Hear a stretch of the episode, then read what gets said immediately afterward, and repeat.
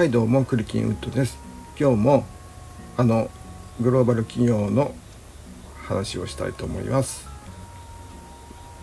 えー、前回も話しましたがせんきゅうひゃくななじゅうねんですね、えー、フィルナイトさんがね、えー、頑張ってね、え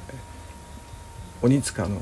シューズを売りまくってですね、えー、売り上げも上がりました上がりましたが、えー、その分あの仕入れのですね、えー、資金も必要になって、で銀行、銀行に頼んだりとかですね、あのー、なんだかんだと お, お金にはいつも困ってたわけなんですけれども、社員も増えたことだしということでね、困りまして、えー、そういう時代ですね。でまあこの時代背景は、まあ、前回もちょっと話したんですけれどもね、あのベトナムの方がね、また厄介なことになってまして、えー、ニクソンが、えー、指揮しまして、えー、カンボジアの方のねホーチミンルートという、えー、と南ベトナム解放戦線ですかの南ベトナムの中にいるいわゆるベトコンに、えー、補給するルートを潰しにかかるわけですね。えーでまあカンボジアとかラオスの方まで、えー、攻撃してね、えー、そのルートホーチミンルートというのを潰し、えー、でさらにあのカンボジアでね、えー、内乱が起きたんですけども、その内乱というかクーデターですね、えー、それをクーデターする側を、えー、アメリカが支援したんですよ。どういうわけかどういうわけかっていうか、あのカンボジアの王様がね中国とつるんでて、で中国の共産党方面に行きそうだったもんですから、それを止めるためですね、え反共のという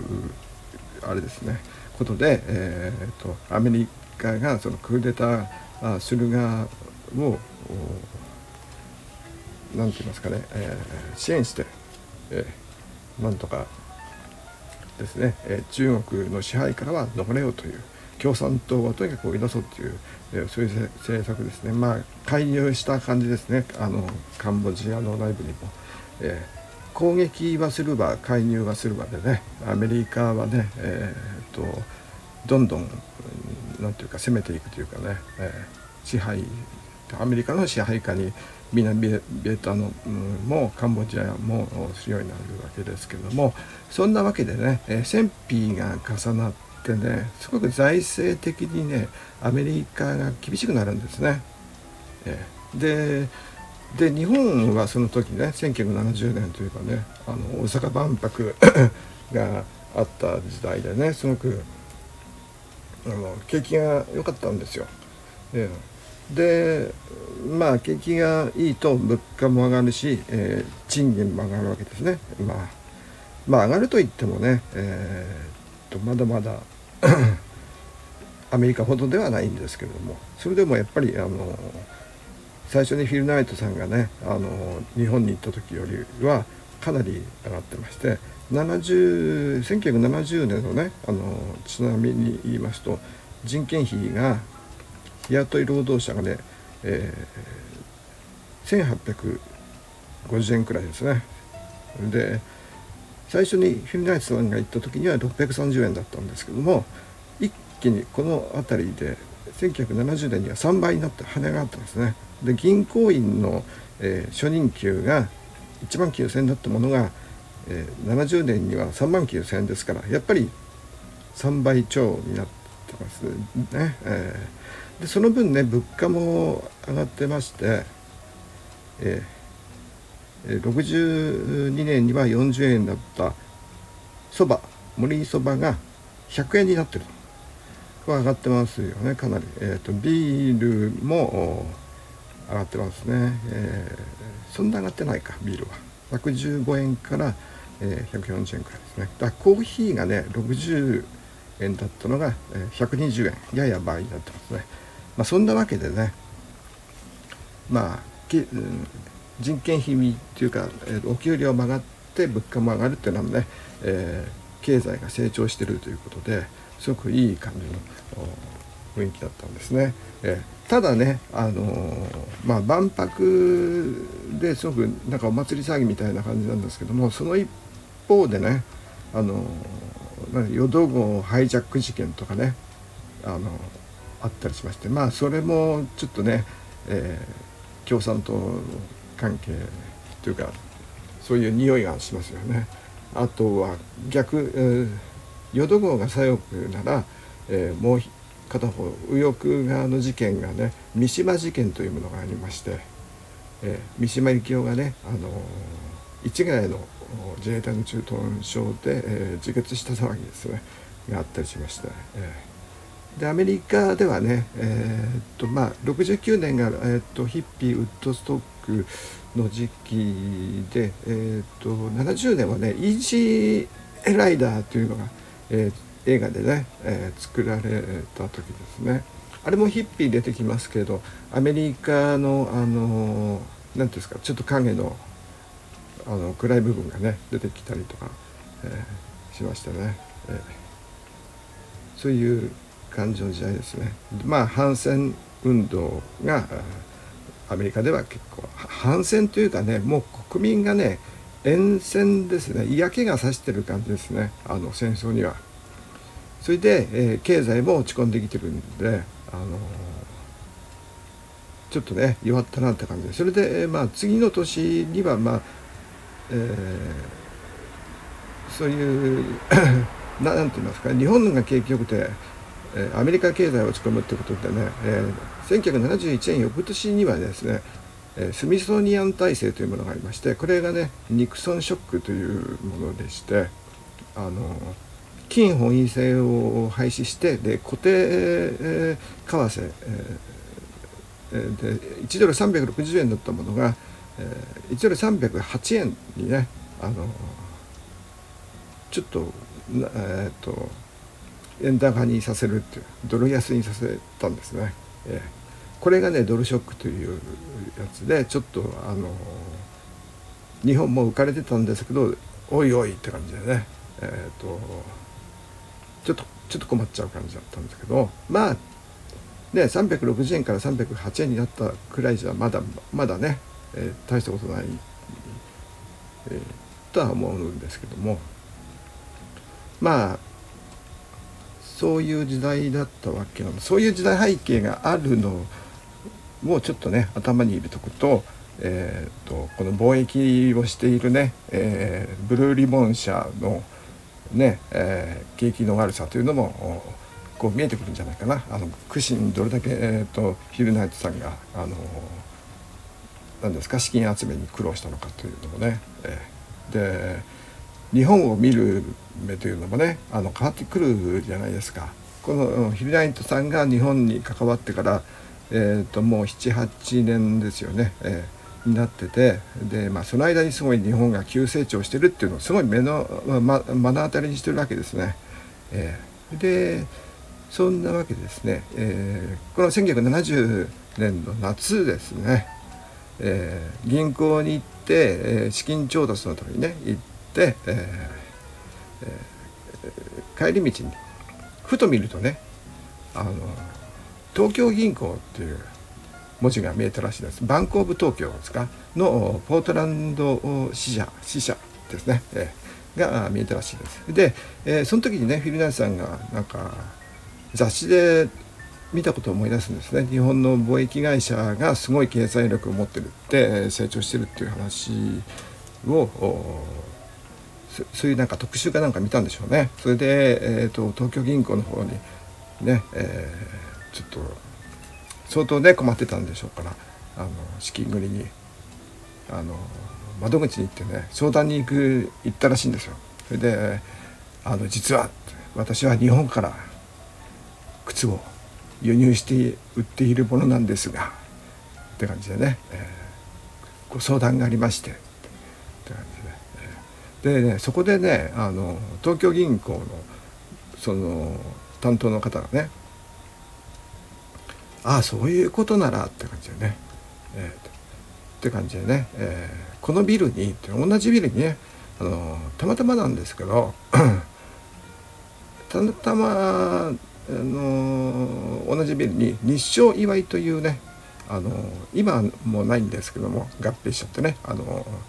日面というところ、日面というのは何ですか、日本面日本面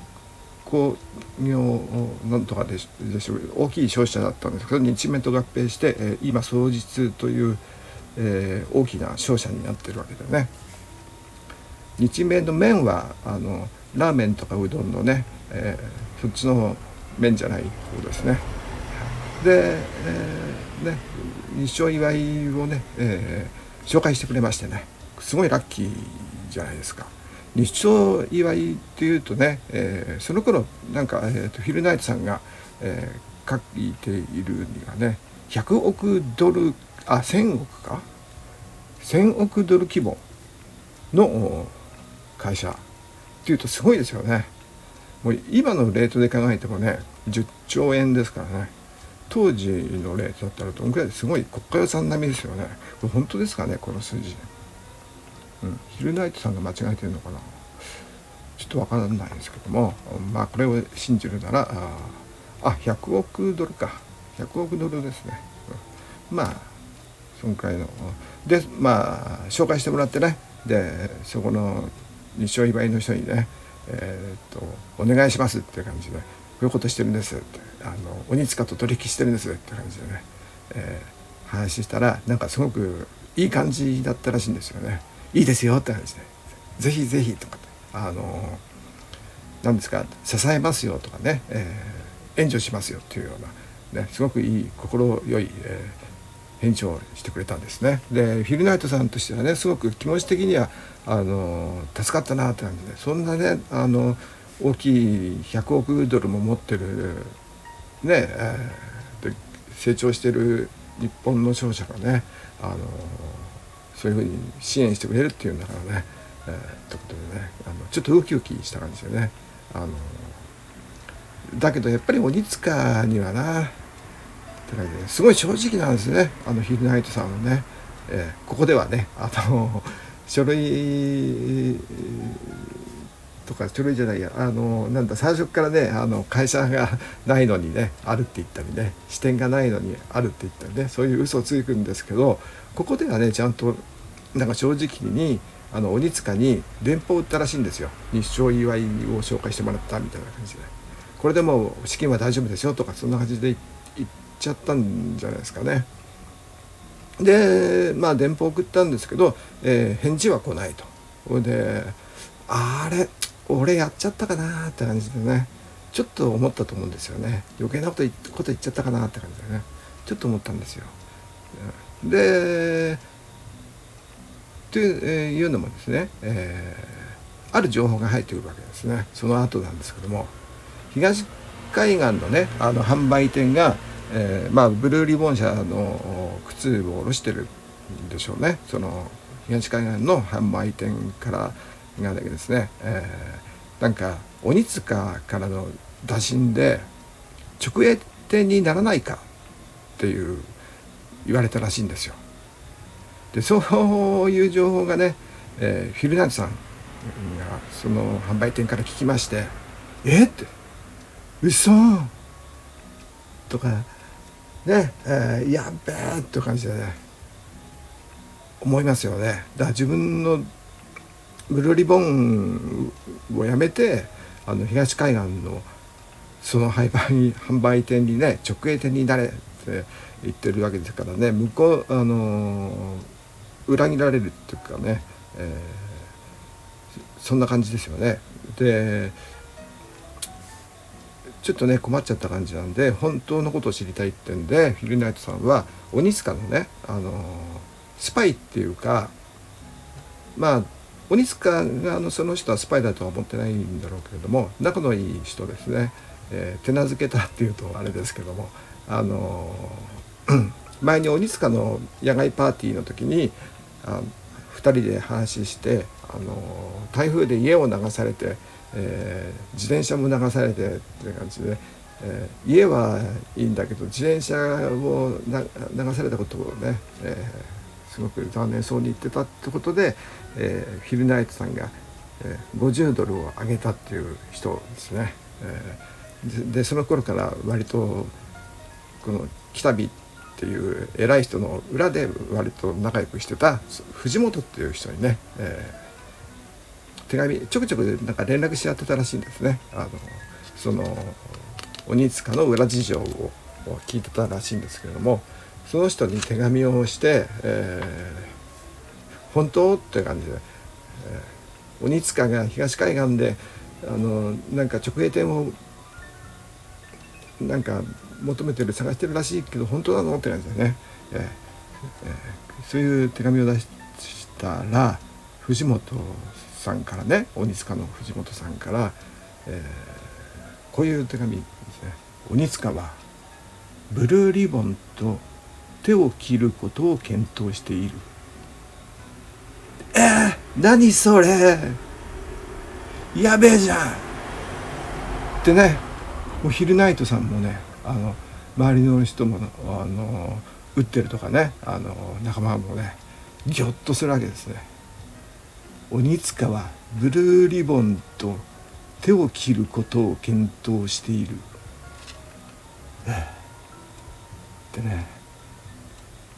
やべえと思ったんでしょうね。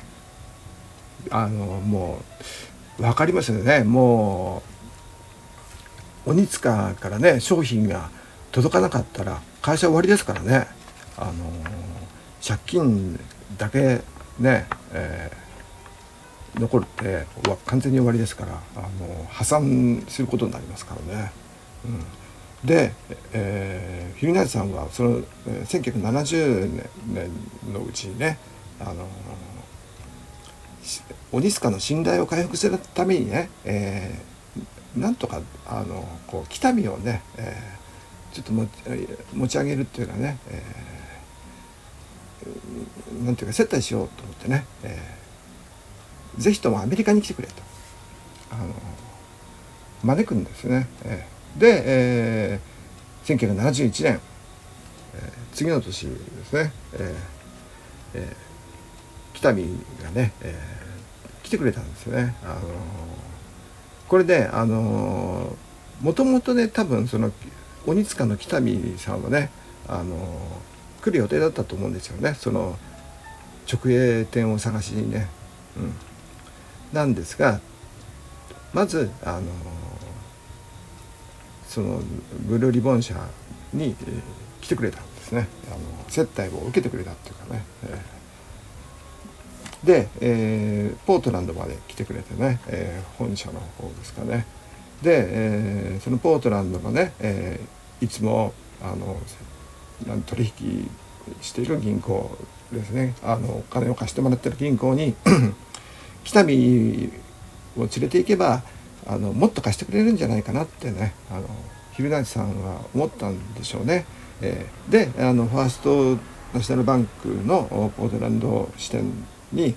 その鬼塚の北見さんとあ北見さんのまあ助手みたいのがね、一人若い人が岩野さんという人がいたらしいんですけども、その人ふたりを連れてね、えー、そのいつもの銀行に行くわけです。で岩野さん岩野さんじゃない北見さんにね、えー、を紹介して、えー、うちにはこういうバッグがいるっていうね、ちゃんとした日本の、えー、会社と信頼関係を結んでるってことをね、あのファーストナショナルバンクの担当者にこう見せたかやったんでしょうね。そしたら、うん、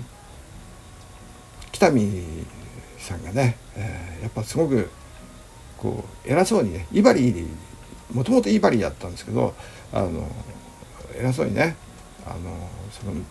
銀行の担当者にもっとブルーリボンに融資しろって感じでね言うらしいんですよ、偉そうにね。で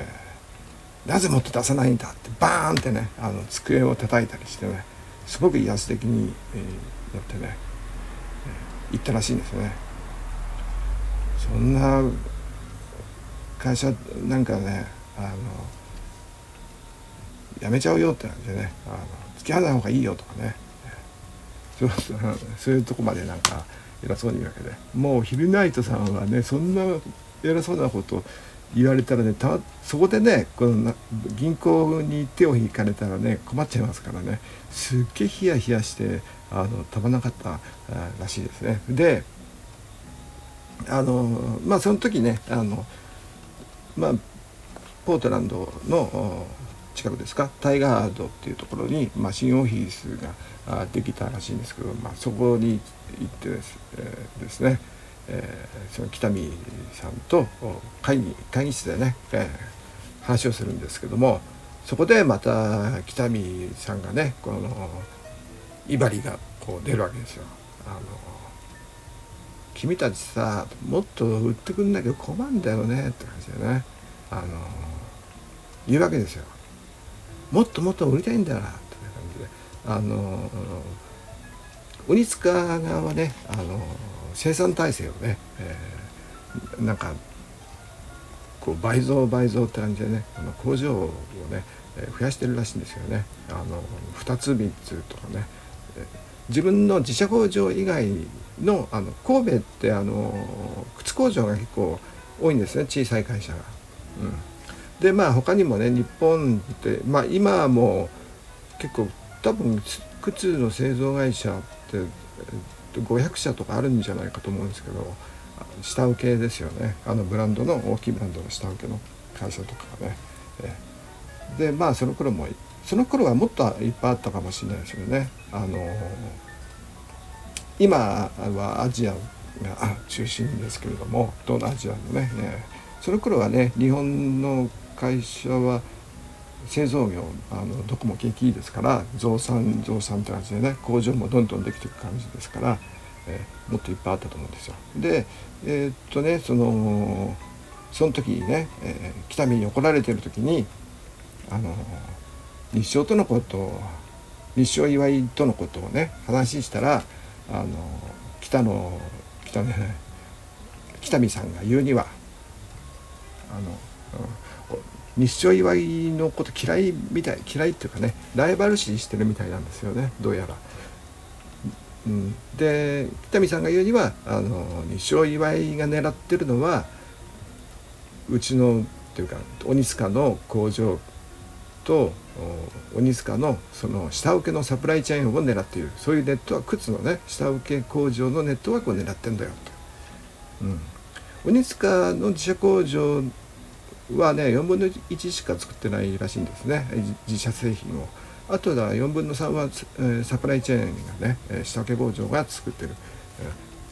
えー、感じだったらしいんですけど、それを日商が狙ってんだよって感じでね、すごく日商の悪口を悪口をっていうかね、汚い や, や, やり方をしてんだよみたいな感じで言ったと思うんですよね。で、えーまあそういうわけで、えー、まあそんな話がありましたね。え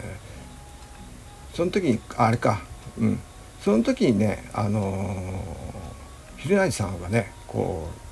う北見の北見さんの言うことがね、えー、なんかねこう腑に落ちないというか、なんか感じたんでしょうね、この人の裏にあることをね。えー、うん、やあのー藤本さんから の, あの手紙を思い出すわけっていうか、頭に響いてるんですよ。鬼塚はブルーリボンと手を切ることを検討しているとかね、えー、そういう言葉があったじゃないですか。あと東海岸の会社からね、えー、直営店になってくれって頼まれたとかね、そういう言葉がねこう頭に響いたと思うんですね。で、えー北見さんがね、えー、トイレに行くようになんか仕組め仕組んだっていうか、まあ、薬飲ませたとかあるんじゃないだろうけど、コーヒーいっぱい飲ませたかなんかしてね、えー、北見さんが会議室を離れてる時にね、あのバッグから北見さんの持ってた書類をねなんか盗んだらしいんですね。なんかスパイみたいなこと し, してますよね。で、えー、っとまあその日はね、えーその後ね、えー、北見さんと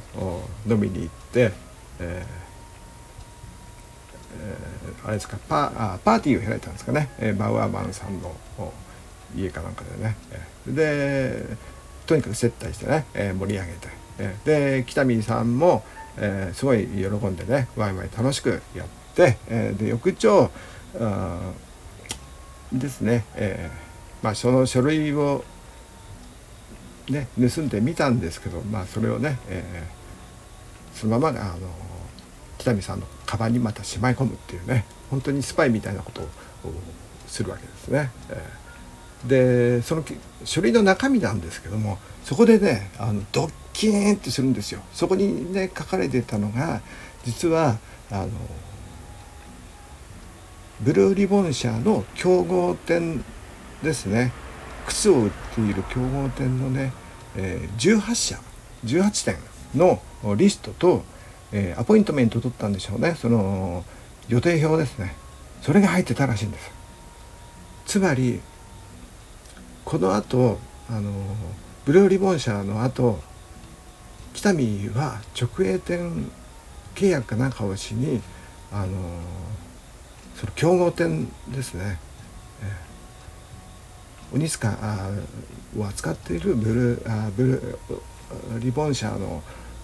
卸してるとこも含んでるんでしょうね、そこのにお店に行って、えー、契約しに行こうとしてるってね分かるんですよね。で、えー、しばらくいっしゅうかんくらいですか、あのー、アメリカ国内のねあちこちなんか行ったらしいんですよね、えー、で相当なんかフィルナイトさんが、あのー、どこに行くんですかとかねなんか聞いたらしい、あ聞いてないのかなけど聞いたと思いますけどね、え何気なくね、そしたら北見さんはねあちょっとねってあのうんあの観光とかね、そんな感じで、えー、ケロッとね、えー、言ったと思いますけど、でえー、っとその全米を回ってきた後に最後にもう一回あのポートランドに来た来たんですね。でその時、えー、北見さんが言うには、えー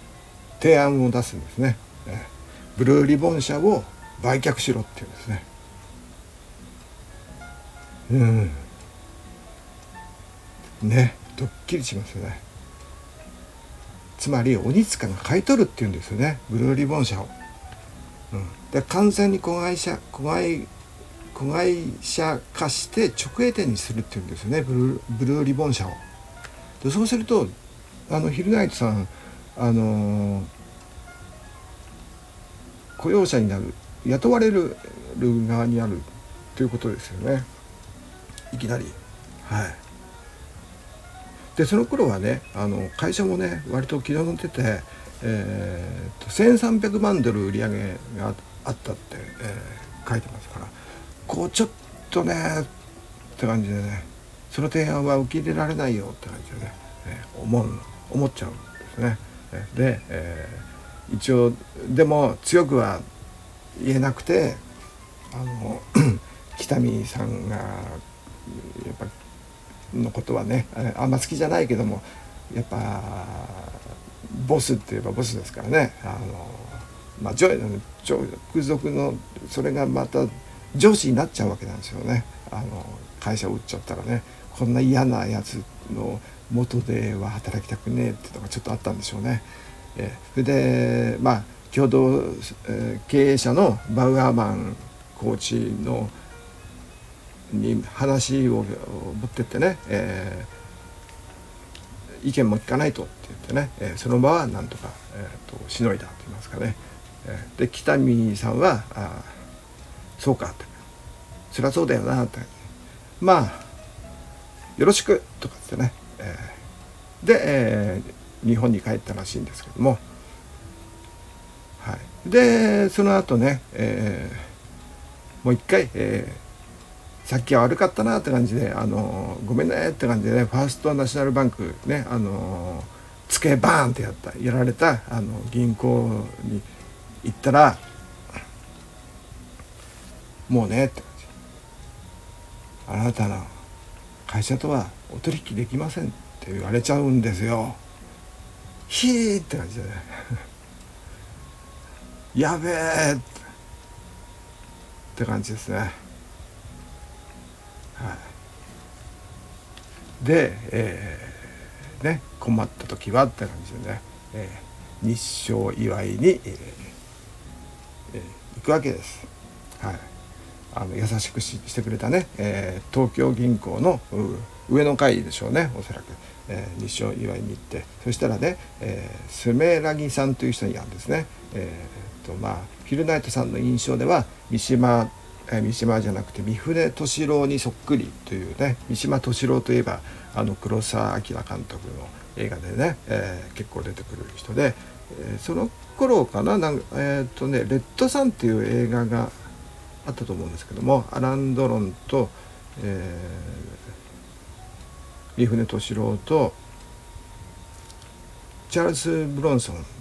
かなが西部でなんか活躍するね、えー、結構面白かったと思いますけれども、まあ随分前に見た映画ですけども、それで出て、出てきますけれどものあの三島あ三島じゃなくて三船敏郎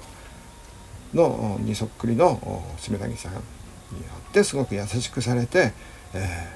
ー、任してくださいよって感じでね、資金の方はあの任してくださいよって感じで、ね、言ってくれるわけなんです。で、えー、一つね、あのそのスメラギさんに言うには、実はねって感じで、なんか日本で鬼塚、えーねえー、派遣団を、うん、送ったらしいんですよ。そしたらあの追い返追い返されたらしいんですよね。えなんか嫌だったんでしょうね。日照祝いのことを敵視してるみたいな感じらしくてね、えそういうことも言っていて、えでまあとにかくあの日照祝いさんがついてくれたってことで、あのフィルナイさんもほっとしまして、よっしゃーって感じで、みんなでね、えー、みんなでっていうかあの相談して、ウッデルとかバウアーマンさんとかあのジョンソンさんとかね、えー、社員いち号に号さん号よん号バウアーマンさんとかね、えー、仲間と相談して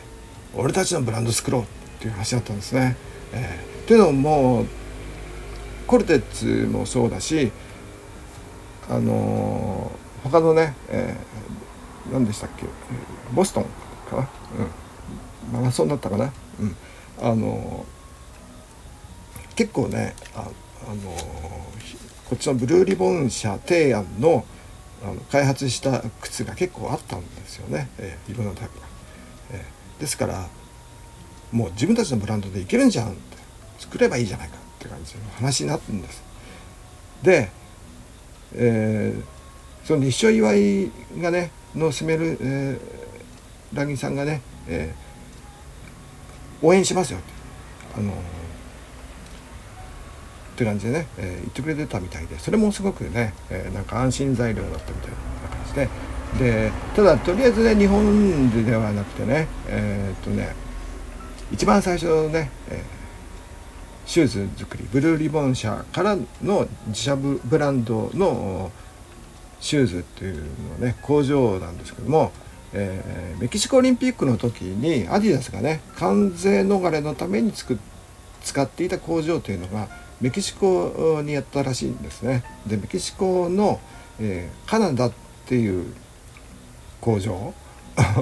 らしいんですけどもね、えー、そこに、えー、そこがなんか OK してくれたみたいでね、えー、作りますよって感じで言ってくれたらしくて、で、えー、ブランド名と、えーなんですか商標ですね、えー、サイドラインっていうかね、えー、それを考えなきゃいけない、いけないということで、えー、なんかいろんな案が出たらしいんですけど、ヒルナイトさんはディメンションろくとかね、えー、が一番いいとか言ってたんですけど、みんなからねそれはダセーとかなんか言われたらしくてね、えー、あとなんかファルコンとかね、えー、ベンガルとかね、いろんな名前が出たらしいんですけど決まらなくてね、で、えー、なんかねジョンソンが夢で見たっていう勝利の女神ですね、えー、ニケ、えー、ギリシャ神話の勝利の女神ですね、えー、ニケ、えー、英語読みで、えー、ナイキね、えー、夢で見たってことをなんかウッデルに電話してきたらしくてね、えー、おーってそれいいねって感じでね、えーうん、みんな思ったんですけど、ひるなちさんはでもやっぱりディメンションろくがいいなって感じで思ってたらしいですよ、うん、で, でもねやっぱこう後から思ってみ見てもね、このナイキっていう名前はやっぱすごくすごいですよね、えー、いいネーミングだと思いますよ、うん、でえー、っとまああとはですね、えー、例のスーシュですね。これがどうできたのかっていうと、えー、前に、えー、あれですね、えー、ポートランド州立大学の助手をしてた時に、えー、たまたまキャンパスで出会った、あのー、デザイン学科のね、お金がないと言っていたキャロライン・デビッドさん、前回話しましたよね、えー、に、えー、思い出して電話してね、でなんとか躍動感のあるものを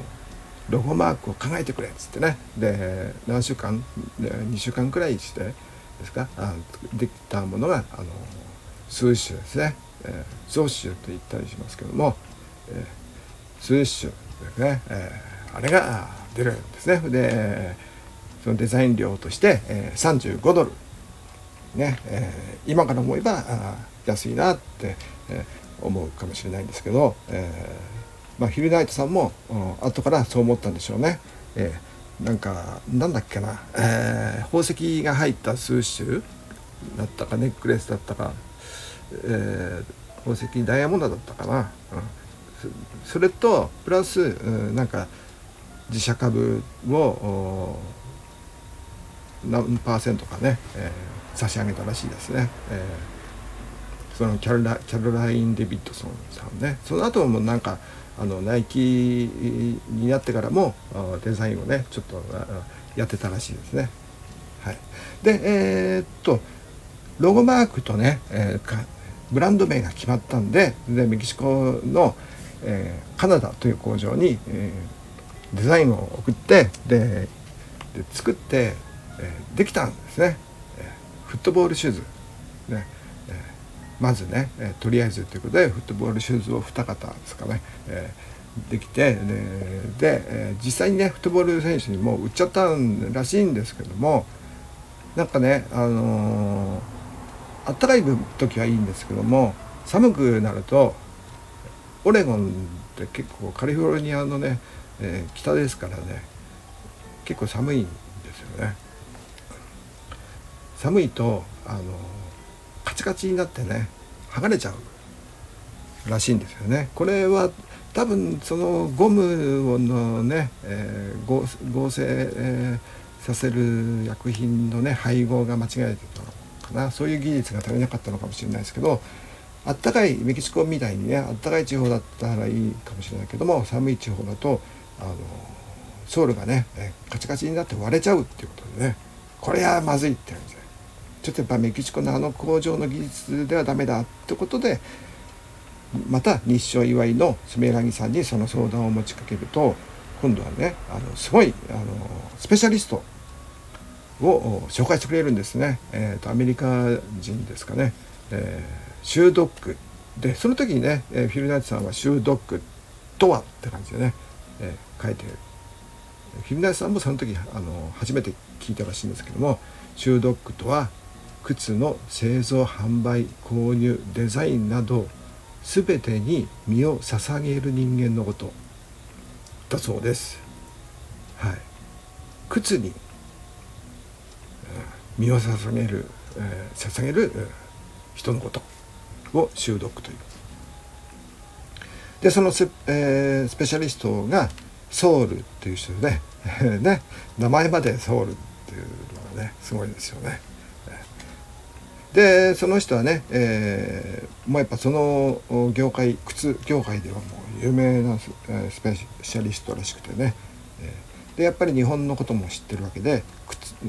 で鬼塚の北見さんのことを嫌ってたらしいんですね。で、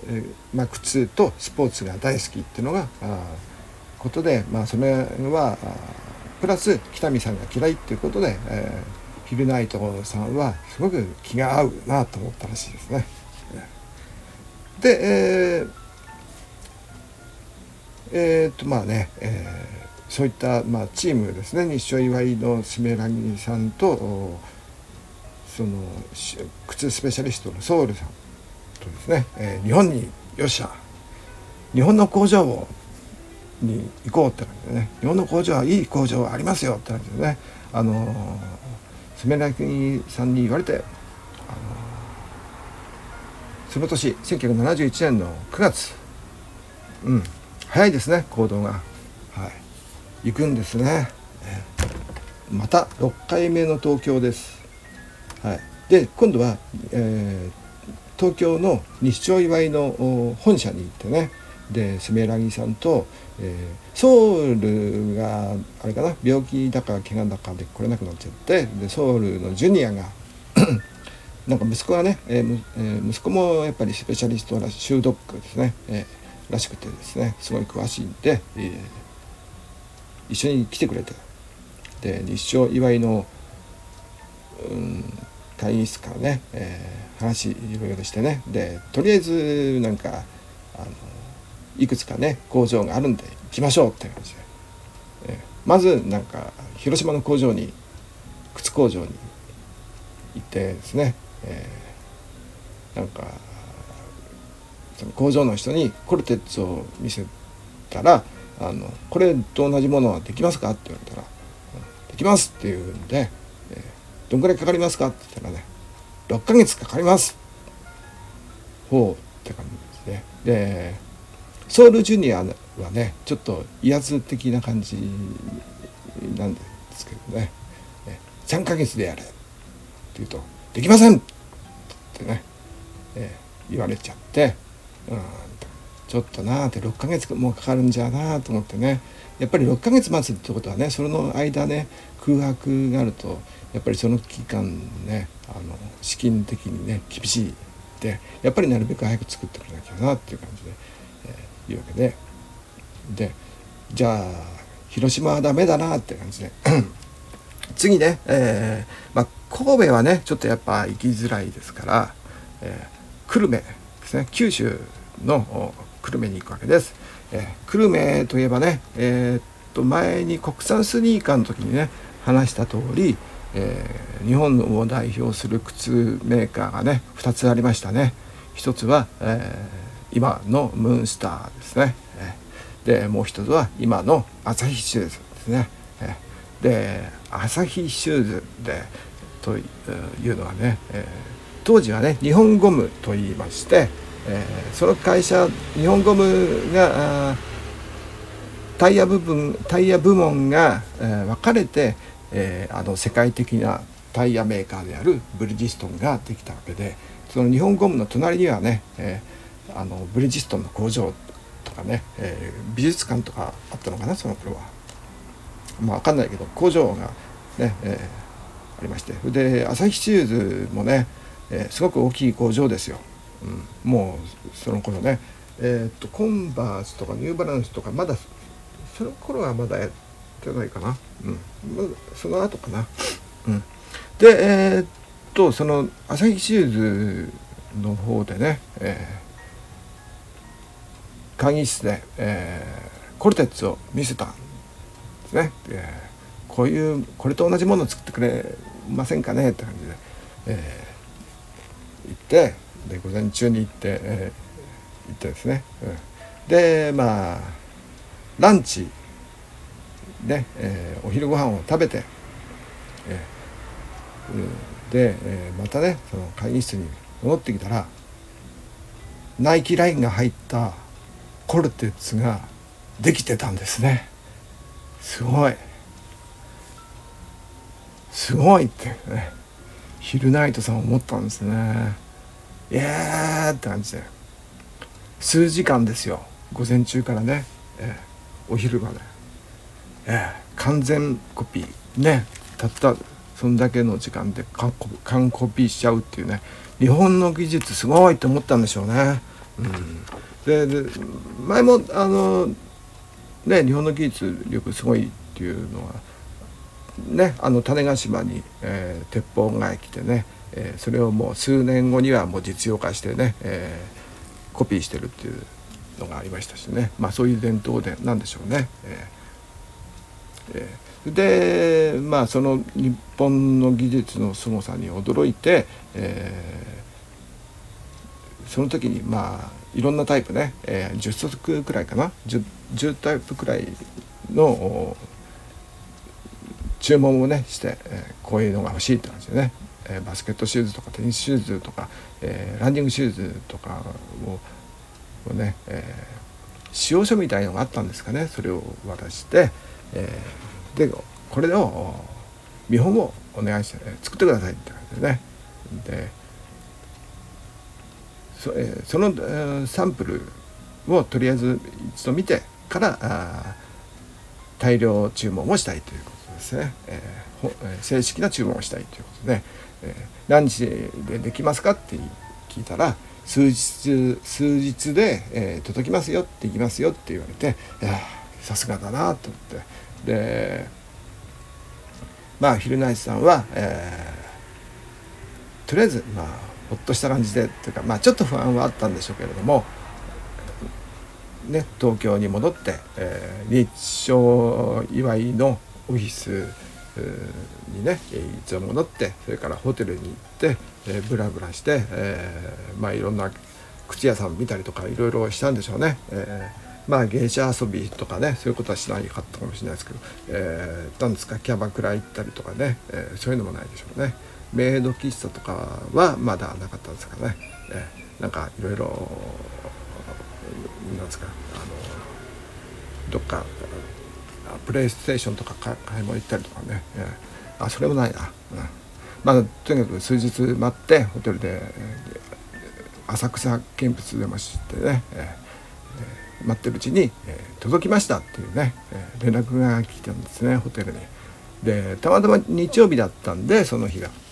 で日照のビルが閉まっていたので裏口から入って会議室に許可を取ってね、えー、会議室に行ってでそのサンプルの箱を開けてたらこう見事にねできてたんですね。まあちょっとあれかな、あのまあ、不満はないなって感じでね、上出来だったんでしょうね。でもすごいワクワクドキドキドキしてね、あのこう名前をこう一足ですね、そのタイプねあのつけていくんですね。あのテニスシューズはウィンブルドンで、もう一つのテニスシューズはフォレストヒルズ。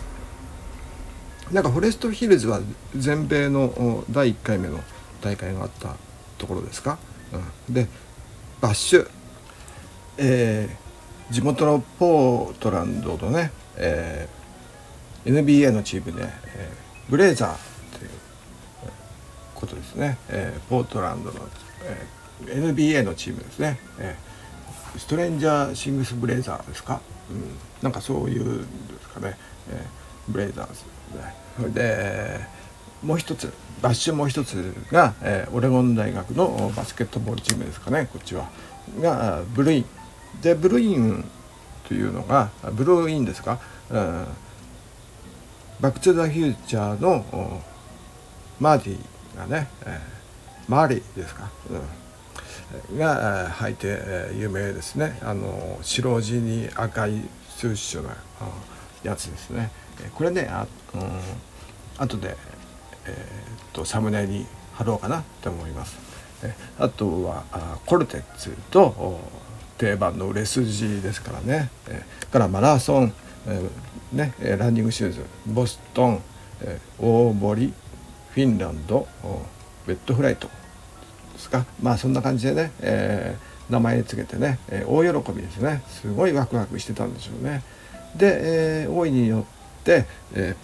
奥さんのねペニーペニーさんに、えー、電話をして、えー、日本に呼んだんですね。でペニーさんも喜んで、初めての日本ですからね、あの喜んでねふたつ返事で、えー、飛んできたんですね。でまあ東京で迎えて、えー、で遊んで、えー、まあいろいろ回ったんでしょうね。浅草とか、えーディズニーランドとかね、ディズニーランドはまだできてないですね、えー、なんですかね、えー、東京タワーですか、あなんかね、えー、いろいろ見て、ヨドバシカメラで、えー、プレイステーションを買うとかもないかな、はい、メイド喫茶に行くもないね、はい、で、えー、まあね日本に来たからにはね、えーまあ、そういう情報も入ってたらまずいしね、あの一応は神戸の鬼塚に、えー、行くんですね、えー、挨拶にというかね、えー、でまあ行きまして、で社長の鬼塚さんもいて、えー、例のねあの北見さんも、うん、怖い北見さんもいて、まあ一応奥さんと一緒なんで、えー、ニコニコしてね、えー、で何の用事で日本に来たんですかとかなんか今聞かれるんですけど、あの観光で来ましたでまた嘘ついちゃうんですね。あのね、裏切ってますとかね言えないですからね、えー、鬼塚さん今私はあなた、あなた方を裏切って自分のブランドの靴を作ってますはっはっはってね言えないですから、ちょっと観光で、えーと奈良でね鹿のせんべいをあげてきま、来たんですよという感じで、えー、言ったでしょうかね、えー、それでもなんか温かく迎えてくれて、なんかねパーティーまで し,、えー し, えー、してくれてね、えー、まあ最後はそんな感じで、えー、ごまかしてというかね、えーまあ、藤本さんね、あのスパイダーっていう感じの中の藤本さんと一緒にホテルに泊まったりとかしてね仲良くしたりして、でまあ日本を後にしたと、そのだいろっかいめの来日はそこまでですね。でねまたねあの時間が来たんで帰国してね、その後オレゴンに帰国するんですが、せんきゅうひゃくななじゅういちねんの話題はその辺ですかね。でこの辺でねあの実はねバウアーマンさんがせんきゅうひゃくななじゅういちねんのそのもうおそらくなフィル・ナイトさんが、えー、ともう日本に行っている間の前くらいからあのだと思うんですけど、バウアーマンさんがねやっぱ研究家ですからアウトソールがね、えー、ちょっとなんかここ何年かねあ新しいタイプが出てないと開発されてないってことで、えー、もっとすごいあの踏み応えのある感じのね、えー、アウトソールというかあの裏ですね、えー、ゴム底の裏の裏模様といいますかね、えー、で研究してまして、それをねあのワッフルメーカー、ワッフルってあるじゃないですか食べ物のあのメーカー焼くねあの四角いボコボコボコボコしたやつのワッフルメーカーで、えー、実験して試作してね家庭用のやつねゴムを流したりしてねあのラテックスとかね使ってなんかいろいろ実験してね、で、でなんかあれですね金属を組み立ててなんか作ったんですよね、えー、試作品が成功しましてね、えー、それを靴の裏につけたらすごくいい感じのものができて、えー、成功するんですね作り方、うん、でそれを日本ゴムに、えー、送るんですよ、はい、で、え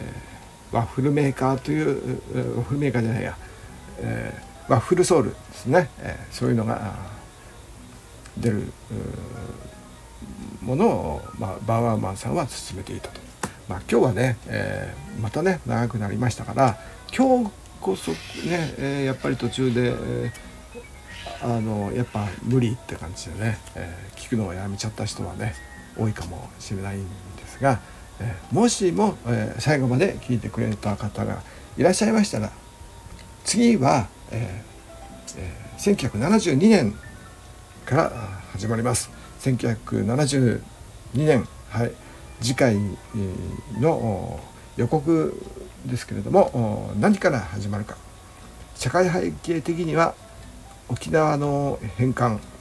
アメリカとの間のですね、えですか、えー、あとは何ですか、中国とアメリカ国交樹立ですか。あ、日本と中国か。パンダが来たのはいつだったかな、そろそろかな、うん、まあそんな感じで、えー、いろいろとあります。沖縄返還、日中国交樹立、パンダ、札幌オリンピック、ミュンヘンオリンピックですね、えー、そういう時代ですかね、えー、せんきゅうひゃくななじゅうにねん、はい、長くなりましたので、えー、今日はこのくらいにします。それではまたよろしくお願いします。さよなら。